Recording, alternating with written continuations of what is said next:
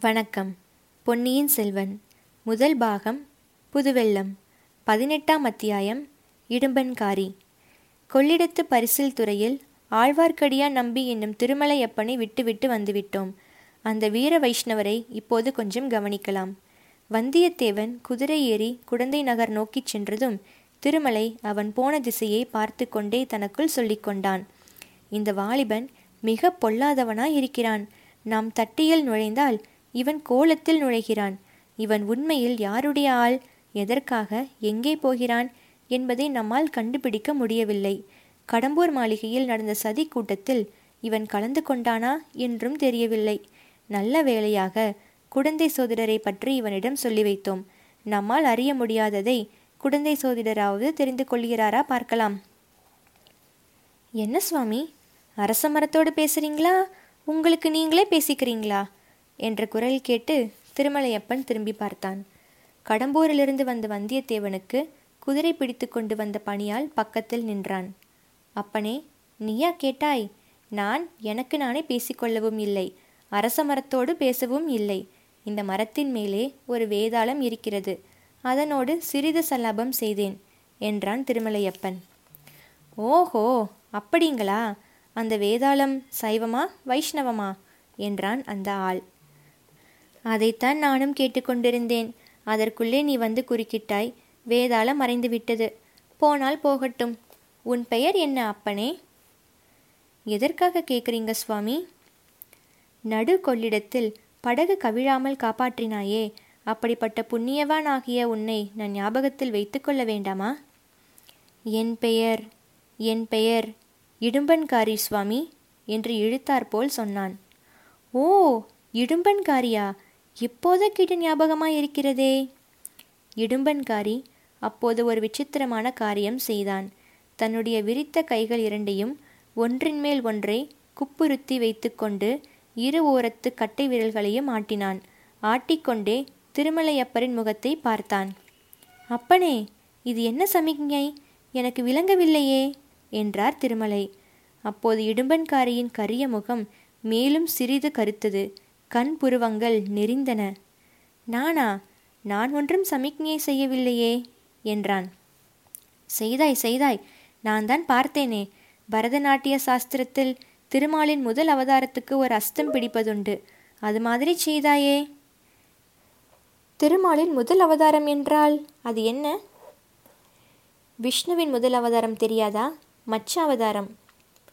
மீனை சொல்றீங்களா? ஆமாம் அப்பனே ஆமாம். நல்ல வேலை சாமி உங்கள் கண்ணை விசித்திரமான கண்ணாய் இருக்கிறதே. வெறும் மரத்தின் மேலே வேதாளம் தெரிகிறது என் வெறுங்கையிலே மச்சாவதாரம் தெரிகிறது. ஒருவேளை மீன் பேரிலே சாமியாருக்கு கொஞ்சம் ஆசை அதிகமோ? சேச்சே அந்த மாதிரியெல்லாம் சொல்லாதே அப்பனே. அது போனால் போகட்டும். நம்மோட படகிலே ஒரு வீரசைவர் வந்தாரே. அவர் எந்த பக்கம் போனார் பார்த்தாயா? பார்க்காமல் என்ன? பார்த்தேன். நான் குதிரை வாங்க போன பக்கம்தான் அவரும் வந்தார். உங்களை பற்றி திட்டிக் கொண்டே வந்தார். என்னவென்று என்னை திட்டினார்?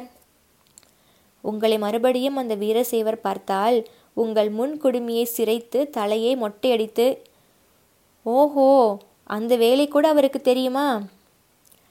உங்கள் திருமேனியில் உள்ள நாமத்தையெல்லாம் அழித்துவிட்டு திருநீற்றை பூசி விடுவாராம் அப்படியானால் அவரை கட்டாயம் நான் பார்த்தே ஆக வேண்டும். அவருக்கு எந்த ஊர் என்று உனக்கு தெரியுமா? அவருக்கு புள்ளிருக்கும் வேலூர் என்று அவரே சொன்னாருங்க. அந்த வீரசேவரை போய் பார்த்துவிட்டுத்தான் மறுகாரியம். அப்பனே நீ எங்கே போகப் போகிறாய்? ஒருவேளை நீயும் அந்த வழி வரப்போகிறாயோ இல்லை இல்லை. நான் எதற்காக அங்கே வருகிறேன்? திரும்பி கொள்ளிடத்தை தாண்டி கடம்பூருக்குத்தான் போகிறேன். இல்லாவிட்டால் எஜமானர் என் கண்ணை பிடுங்கிவிட மாட்டாரா? அப்படியானால் உடனே திரும்பு. அதோ படகு புறப்படப் போகிறது. இடும்பன்காரி திரும்பி பார்த்தபோது ஆழ்வார்க்கடியான் கூறியது உண்மை என்று தெரிந்தது. படகு புறப்படும் தருவாயில் இருந்தது. சரி சாமியாரே நான் போகிறேன் என்று சொல்லிவிட்டு படகுத்துறையை நோக்கி விரைந்து சென்றான் இடும்பன்காரி பாதி வழியில் ஒரு தடவை திரும்பி பார்த்தான். அதற்குள் ஆழ்வார்க்கடியான் ஒரு விந்தையான காரியம் செய்து கொண்டிருந்தான். மலமளவென்று அந்த அரச மரத்தின் மீது பாய்ந்து ஏறி கிளைகள் அடர்ந்திருக்கும் இடத்துக்கு போய்விட்டான். ஆகையால் இடும்பன்காரியின் கண்ணோட்டத்தில் அவன் விழவில்லை. இடும்பன்காரி நதியின் பரிசில் துறையை அடைந்தான். படகோட்டிகளில் ஒருவன் அக்கரைக்கு வருகிறாயா அப்பா என்று கேட்டான். இல்லை அடுத்த படகில் வரப்போகிறேன். நீ போ என்றான் இடும்பன்காரி. அட இவ்வளவுதானா? நீ வருகிற வேகத்தை பார்த்துவிட்டு அல்லவா படகை நிறுத்தினேன் என்று சொல்லி ஓடக்காரன் கோல் போட்டு ஓடத்தை நதியில் செலுத்தினான். இதற்குள் அரச மரத்தின் நடுமத்தி வரையில் ஏறி நன்றாக மறைந்து உட்கார்ந்து கொண்ட திருமலை ஓஹோ நான் நினைத்தது சரியாக போயிற்று. இவன் படகில் ஏறவில்லை. திரும்பித்தான் வரப்போகிறான். வந்த பிறகு எந்த பக்கம் போகிறான் என்று பார்க்க வேண்டும்.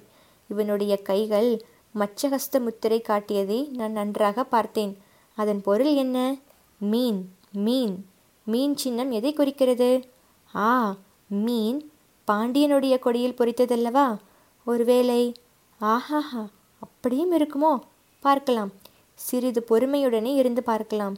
பொறுத்தவர் பூமி ஆழ்வார் பொங்கியவர் காடாழ்வார். ஆனால் இந்த காலத்தில் பூமி ஆழ்வதை காட்டிலும் காடு ஆள்வது மேலானது என்று தோன்றுகிறது. ஆனாலும் பொறுத்து பார்க்கலாம். இவ்விதம் அரச மரத்தில் இருந்த அருவமான வேதாளத்தினிடம் திருமலை சொல்லிக் கொண்டிருந்தான். விரைவில் அவன் எதிர்பார்த்தபடியே நடந்தது. படகு இடும்பன்காரியை ஏற்றி கொள்ளாமலேயே சென்றது. இடும்பன்காரி நதிக்கரையில் இருந்தபடி அரச மரத்தடியை உற்று உற்று பார்த்தான். பிறகு நாலா திசைகளிலும் துளாவி பார்த்தான்.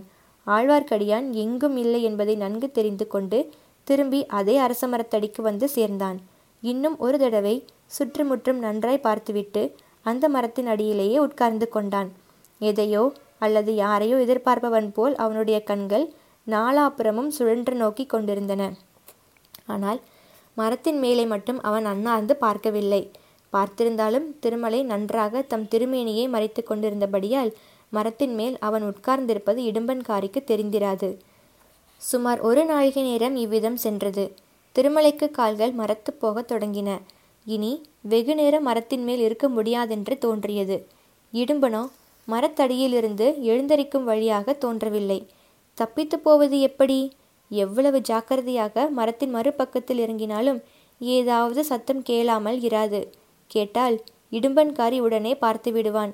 அவனோ இடுப்பில் ஒரு கூரிய கொடுவாளை செருகிக் கொண்டிருக்கிறான். அதை தன் பேரில் அவன் பிரயோகிக்க மாட்டான் என்பது என்ன நிச்சயம்? வேறு என்னதான் செய்வது? பேய் பிசாசை போல் பயங்கரமாக சத்தமிட்டு கொண்டு இடும்பனின் மேலே குதிக்கலாமா? குதித்தால் வேதாளம் என்று நினைத்து கொண்டு அவன் பயத்தினால் மூர்ச்சியடைந்து விழலாம் அல்லவா? அல்லது தப்பித்து ஓட பார்க்கலாம் அல்லவா? அச்சமயம் நானும் தப்பி ஓடிவிடலாம். இவ்விதம் திருமலை எண்ணிய சமயத்தில் அவனுடைய சோதனை முடிவடையும் என தோன்றியது. ஓர் ஆள் தென்மேற்கிலிருந்து அதாவது குடந்தை சாலை வழியாக வந்து கொண்டிருந்தான். அவனுக்காகத்தான் இடும்பன்காரி இத்தனை நேரமாய் காத்திருக்கிறான் என்று திருமலையின் உள்ளுணர்ச்சி கூறியது. புது ஆள் வந்ததை பார்த்ததும் அரச மரத்தடியில் உட்கார்ந்திருந்த இடும்பன் எழுந்து நின்றான்.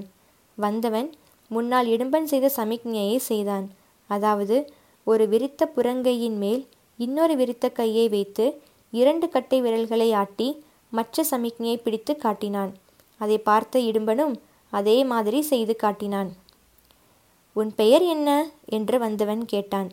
என் பெயர் இடும்பன்காரி. உங்கள் பெயர்? சோமன் சாம்பவன். உன்னைத்தான் எதிர்பார்த்து கொண்டிருந்தேன். நானும் உன்னை தேடிக்கொண்டுதான் வந்தேன்.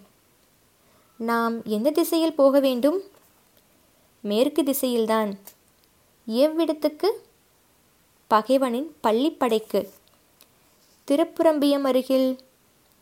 இறைந்து பேசாதே யார் காதிலாவது விழப்போகிறது? என்று சொல்லி சோமன் சாம்பவன் நாலா பக்கமும் பார்த்தான். இங்கே ஒருவரும் இல்லை. முன்னாலேயே நான் பார்த்துவிட்டேன். பக்கத்தில் எங்கும் ஒளிந்திருக்கவும் இடமில்லையே. கிடையவே கிடையாது. அப்படியானால் புறப்படு. எனக்கு அவ்வளவு நன்றாக வழி தெரியாது. நீ முன்னால் போ. நான் சற்று பின்னால் வருகிறேன். வழி நல்ல வழி அல்ல காடும் மேடும் முள்ளும் கல்லுமாய் இருக்கும். ஜாக்கிரதையாக பார்த்து நடந்து வர வேண்டும். சரி சரி. நீ புறப்பட்டு போ. காட்டு வழியாக இருந்தாலும் யாராவது எதிர்பட்டால் மறைந்து கொள்ள வேண்டும். தெரிந்ததா? தெரிந்தது தெரிந்தது. இடும்பன்காரி கொள்ளிடக்கரையோடு மேற்கு திசையை நோக்கி போனான். அவனுக்கு சற்று பின்னால் சோமன் சாம்பவனும் தொடர்ந்து சென்றான். இருவரும் கண்ணுக்கு மறையும் வரையில் ஆழ்வார்க்கடியான் மரத்தின் மேலே இருந்தான். எல்லாவற்றையும் பார்த்து கொண்டும் கேட்டுக்கொண்டும் இருந்தான். ஆஹா காலம் பொல்லாத காலம். எதிர்பாராத காரியங்கள் எல்லாம் நடைபெறுகின்றன. ஏதோ ஒரு பெரிய மர்மமான காரியத்தை தெரிந்து கொள்ள கடவுள் அருளால் சந்தர்ப்பம் கிடைத்தது. இனி நம்முடைய சாமர்த்தியத்தை பொறுத்தது விஷயத்தை அறிவது. கடம்பூர் மாளிகையில் அரைகுறையாகத்தான் தெரிந்து கொள்ள முடிந்தது. இங்கே அப்படி ஏமாந்து போகக்கூடாது. திருப்புரம்பியம் பள்ளிப்படை என்றால் கங்க மன்னன் பருதி வீபதியின் பள்ளிப்படையைத்தான் சொல்லியிருக்க வேண்டும். அந்த பள்ளிப்படையை கட்டி நூறு வருஷம் ஆகிறது. ஆகையால் பாழடைந்து கிடக்கிறது. சுற்றிலும் காடு மண்டி கிடக்கிறது. கிராமமோ சற்று தூரத்தில் இருக்கிறது. அங்கே எதற்காக இவர்கள் போகிறார்கள்? இந்த இரண்டு பேரும் மட்டும் பேச வேண்டிய விஷயமாயிருந்தால் இங்கேயே பேசிக்கொள்ளுவார்கள் காட்டு வழியில் ஒரு காத தூரம் போக வேண்டியதில்லையே ஆகையால் அங்கே இன்னும் சிலரும் வரப்போகிறார்கள் என்பது நிச்சயம். எதற்காக? பருதி வீபதியின் பள்ளிப்படையை பகைவனின் பள்ளிப்படை என்று இவர்களில் ஒருவன் சொல்வானேன். பருதி வீபதி யாருக்கு பகைவன்? ஆஹா நாம் நினைத்தது உண்மையாகும் போலிருக்கிறதே. எதற்கும் பார்த்து தெரிந்து கொள்ளலாம். இவர்கள் கொள்ளிடக்கரையோடு போகிறார்கள். நம் மன்னிக்கரையோடு போகலாம். மன்னிக்கரையில் காடு அதிக அடர்த்தியாக இருந்தாலும் பாதகமில்லை. காடும் மேடும் முள்ளும் கல்லும் நமக்கு என்ன லட்சியம்? அவை தாம் நம்மை கண்டு பயப்பட வேண்டும். இவ்வாறு எண்ணிக்கொண்டும் வாயோடு முணுமுணுத்து கொண்டும் திருமலை அரச மரத்திலிருந்து இறங்கி சற்று தெற்கு நோக்கி போனான். மண்ணியாறு வந்தது. அதன் கரையோடு மேற்கு நோக்கி நடையை கட்டினான். ஜன சஞ்சாரமில்லாத அடர்ந்த காடுகளின் வழியாக ஆழ்வார்க்கடியான் புகுந்து சென்று சூரியன் அஸ்தமிக்கும் சமயத்தில் திருப்புரம்பியம் பள்ளிப்படை கோயிலை அடைந்தான்.